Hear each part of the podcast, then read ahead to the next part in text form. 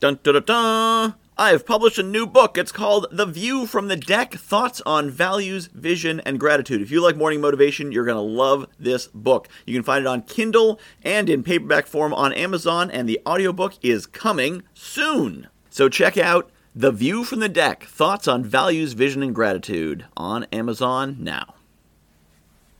Today I saw a post on Facebook talking about the idea that if your daughter asks you if she's pretty, that your instinctive reaction will be like, Of course you're pretty, honey. But that another good reaction is to say, That's not your job. And you can use them together. You are pretty, but it's not your job to be pretty. You don't need to be pretty. You don't have to have long flowing hair. You don't have to have perfect, perfect makeup, perfect skin, all that. And it got me thinking about prettiness and beauty, which are somewhat different things. Uh, in the context of life and in the context of spirituality. And I thought, let's go to Bible Gateway and see what the Bible has to say about being pretty. And the first result, and this is the one that really I want to dive into and meditate on because it's the thesis that I want to share and that I shared on Facebook in my own post, was from 1 Peter 3 3 and 4. Let not yours be the outward adorning with braiding of hair, decoration of gold, and wearing of fine clothing, but let it be the hidden person of the heart with the imperishable jewel of a gentle and quiet spirit, which in God's sight is very precious. Which is a very fancy and biblically way of saying, don't worry about what you look like on the outside, be good on the inside. You may also recall Jesus talking about the whitewashed tombs talking about the Pharisees and how they were beautiful on the outside and full of rot and decay and decadence on the inside. Beauty is only skin deep, as they say, but I say prettiness is skin deep, beauty is what comes from within. And what I shared on Facebook was that if my daughter asks, Am I beautiful? I would talk about all that I see beyond what I see. It's not about what her face looks like, it's not about what her body looks like. It's about what will she do for the world. It's about her kind heart. It's about her artistic talents, about her creativity. It's about all the things she will do for all the people that she will serve and help throughout her life, not as a submissive servant, but as from a place of service, which I talk about in other places, in case somebody misunderstood that one. It's about all the great things she's going to do, and that's where the beauty is, and that's why she is beautiful. And so I want us to think about what is beauty, what is prettiness, what is the importance of it. When I was young, teenager, I did not think I was terribly attractive. I thought I was a funky looking dude. I'd look at myself in the mirror and be like, ugh, that's a funny looking dude hair's kind of scraggly. and He's got this like wispy mustache that's not quite grown in, and and just I looked at myself and I did not find myself attractive. I would not date me. Fortunately, I was not in my dating pool. I wanted to date women, well, girls. I was in high school, and as it turned out, they did want to be with me. And that made me think about what is attractiveness for? What is the purpose of being good looking, handsome, pretty, beautiful, sexy, gorgeous, whatever word you want to use. What is the purpose of it? The purpose of being strong is to be able to lift things and push things and hit things. So if you're good at lifting, pushing, and hitting, and you can make an impact with that, then you can't say, yeah, but I'm not that strong. If you can lift a 200 pound rock, you can't then say, but I'm not that strong. You are, by definition. You can lift a big rock if you have a lot of people of your preferred gender who are interested in dating and other things with you, then you are attractive by definition. That's what attractiveness is the ability to attract. So, what does pretty actually mean?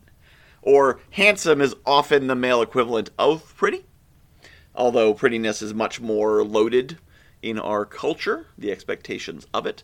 But what does it mean? Pretty handsome is the physical manifestation of attractiveness, but you can be attractive without being terribly good looking because there's other attractive traits. But why do we think prettiness is so important? And let's go back to the Bible.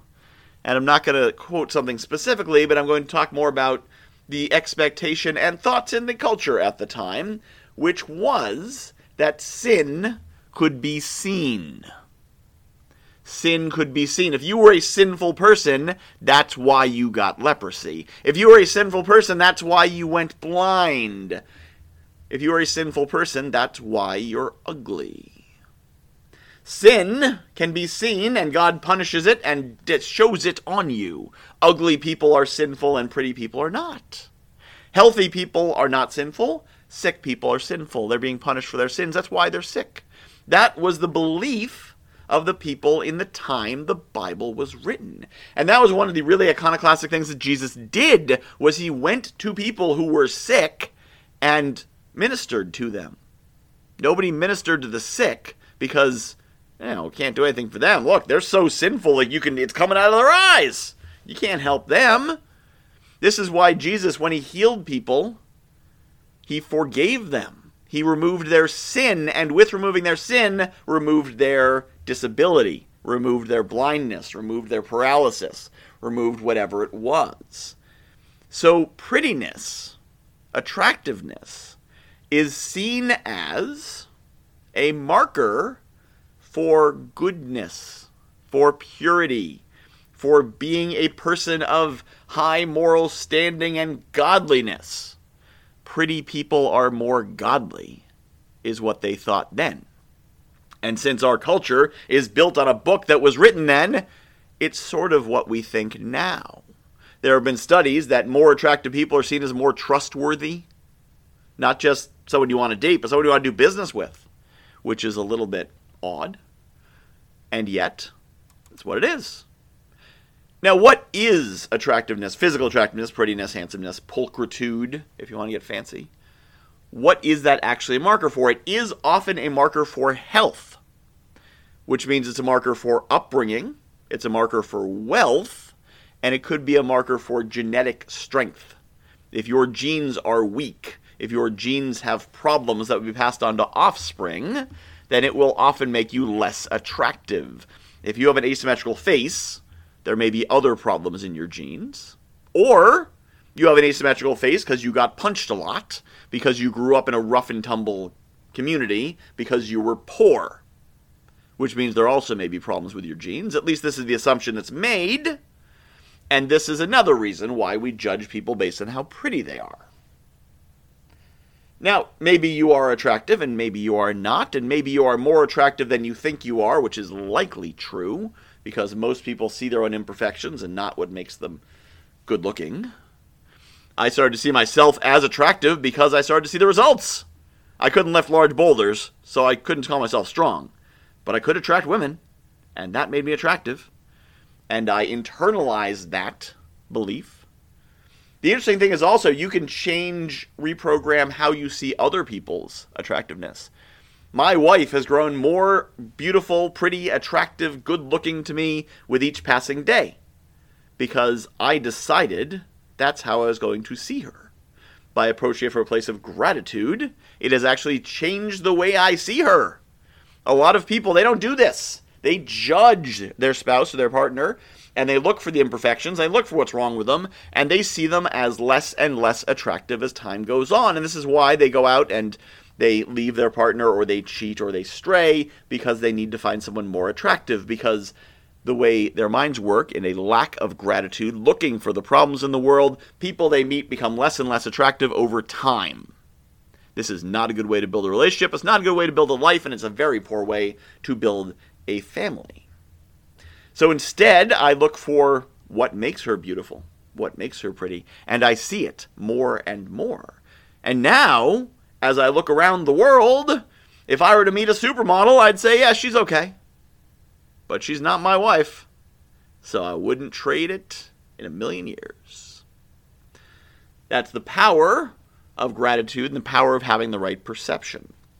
And while we're on this topic of how attractive I and my wife are, I just wanted to share something which is sort of off topic and yet I enjoy it, so I'm going to share it. Proverbs 2029. Keep in mind, for those of you who have not seen me, my hair and beard are distinctly and beautifully gray. Proverbs 2029. The glory of young men is in their strength, but the beauty of old men is their gray hair. Yes, it is true. And right below that, I got Proverbs 31:30. Charm is deceitful and beauty is vain, but a woman who fears the Lord is to be praised. Now keep in mind, fearing the Lord is a substitute for a lot of other things. For being ethical and moral and honest and following the mores of the time and doing the things you're supposed to be doing in the culture. So this isn't just about going to church six days a week and saying, Praise Jesus. This is about doing all the things that God wants, as explained in the Bible. And it's a pretty good point. Charm is deceitful, beauty is vain. But doing all that other good stuff, that's what matters. That's what is important. So, what is beauty? Is it simply looking good? I'm sure you've met people who, even if you're not the kind of person who picks apart prettiness and looks for all the ways that they're not attractive, I'm sure you've met people when you first meet them, you're like, damn, that's a good looking person. And the more you talk to them, the less good looking they become. Their face hasn't changed, their clothes haven't changed, their body hasn't changed, but the way you see them is certainly changing. Because their beauty is vain, but they don't fear the Lord. By which I mean, they're not good people. They're not pretty on the inside. And it's what's on the inside that really matters. What's on the inside for a relationship. I was telling my daughter today that you don't want to be stunningly beautiful. You don't want to be gorgeous. It's actually not a positive thing. Because if you are gorgeous, I mean model gorgeous, now, if you use it to be a model, then yes, it could be leverage. But by and large, if you're like, I'd like to be a botanist, and you're drop dead gorgeous, you're going to have more trouble being a botanist than if you were eh, decently attractive. Now, if you're ugly, hit by a truck ugly, then yes, that's going to give challenges too. But middling attractiveness, that's actually going to give you better results in your life than drop dead gorgeous. A lot of people who are pretty good looking they look at people who are gorgeous and say, oh, I wish I was them. Do you? Do you really? Do you wish that people whistled at you on the street? Do you wish that people thought that you were just a pretty face and that you got your promotions because you were attractive or worse yet, sleeping your way to the top? If someone's middlingly attractive, nobody makes that assumption. If they're gorgeous, though, then they're like, oh, she's just using her looks. That's how she's getting by. And so they assume you're not that smart. But middling attractive, that's a pretty good place to be. I'd like to think it's where I am. I mean, I think I'm upper middling attractive, if you know what I mean. But no one, Hollywood's not calling me to cast me in movies. At the same time, people aren't asking me to put a bag over my head or turn off my video during Zoom calls. I'm middling attractive. I'm pretty good. So people aren't distracted while they're talking to me. But they look at me and say, yeah, he seems like a good God fearing guy. He seems like a good, honest guy. He seems like someone who's not full of sin, who has pretty good genes. And here's one of the biggest ironies in how we think about beauty and attractiveness and pulchritude. Really, the purpose of being attractive, the primary purpose is finding a mate, right? You want to attract someone of the opposite gender who finds you attractive. There's a secondary benefits of people want to work with people they, they find attractive, they want to watch videos people they find attractive, etc., etc. But the primary purpose is finding a mate. Here's the problem. If you are maximum attractive, you would think that would make you maximum good at finding a mate. The problem is that if you are the most attractive person around, then the people who just want to have a good time, just want to fool around, are going to come right at you. And the people who are looking for a partner, a long-term partner, may try to may also approach you. They may be scared off by all the other super attractive people chasing you. And they may even look at how attractive you are and say, "Oh, that's not the kind of person who settles down. She's too beautiful to settle down. He's too good looking to settle down. Not even going to try." And the other problem is, when you meet someone and you get together with them and you form a relationship, there's a number of things that attract you. But if you are drop dead gorgeous, then your physical appearance is going to be a good chunk of that. And that's going to fade in its effect because it's maximum already. Can't get any better. You're going to get older. He or she is going to get used to you, going to start noticing imperfections. And what's going to happen is, over time, they're going to say, Remind me why I'm with you? Because if you are super attractive, someone's going to want to marry you because you're super attractive. And that's not what you build a relationship on. You can't just be like, we are both so beautiful, isn't this amazing, for 25 years. You build a relationship on trust, loyalty, commitment, sense of humor, supporting each other, intelligence. Things like that. Shared morals, shared ethics, shared worldview. And all of these can be overshadowed by a very pretty face and a very shapely body. So, do you want to be incredibly beautiful? I don't think so. I don't. I want to be exactly as beautiful as I am. And I would not wish stunning beauty on my daughter. I want her to be pretty attractive. I want her to be attractive enough that someone says, yeah, she's pretty nice. I do not want her to be turning heads as she walks in the room. Because that turning heads thing doesn't always turn into what you want. So that's my thoughts on beauty. I'd love to hear your thoughts on my thoughts. Feel free to send me an email, michael at guywhoknowsaguy.com. Thank you so much for listening. I have published a new book called The View from the Deck thoughts on values, vision, and gratitude. If you like morning motivation, you're going to love this book. So, a lot of the same concepts. The basic principle of the book is that I was coaching clients and they were telling me about their dream life, and I was recognizing elements of their dream life in my everyday life. And it made me realize there's things in my life that people are dreaming of. And there's things in my life that the me of a few years ago would absolutely have given his right arm for, and chances are you've got the same.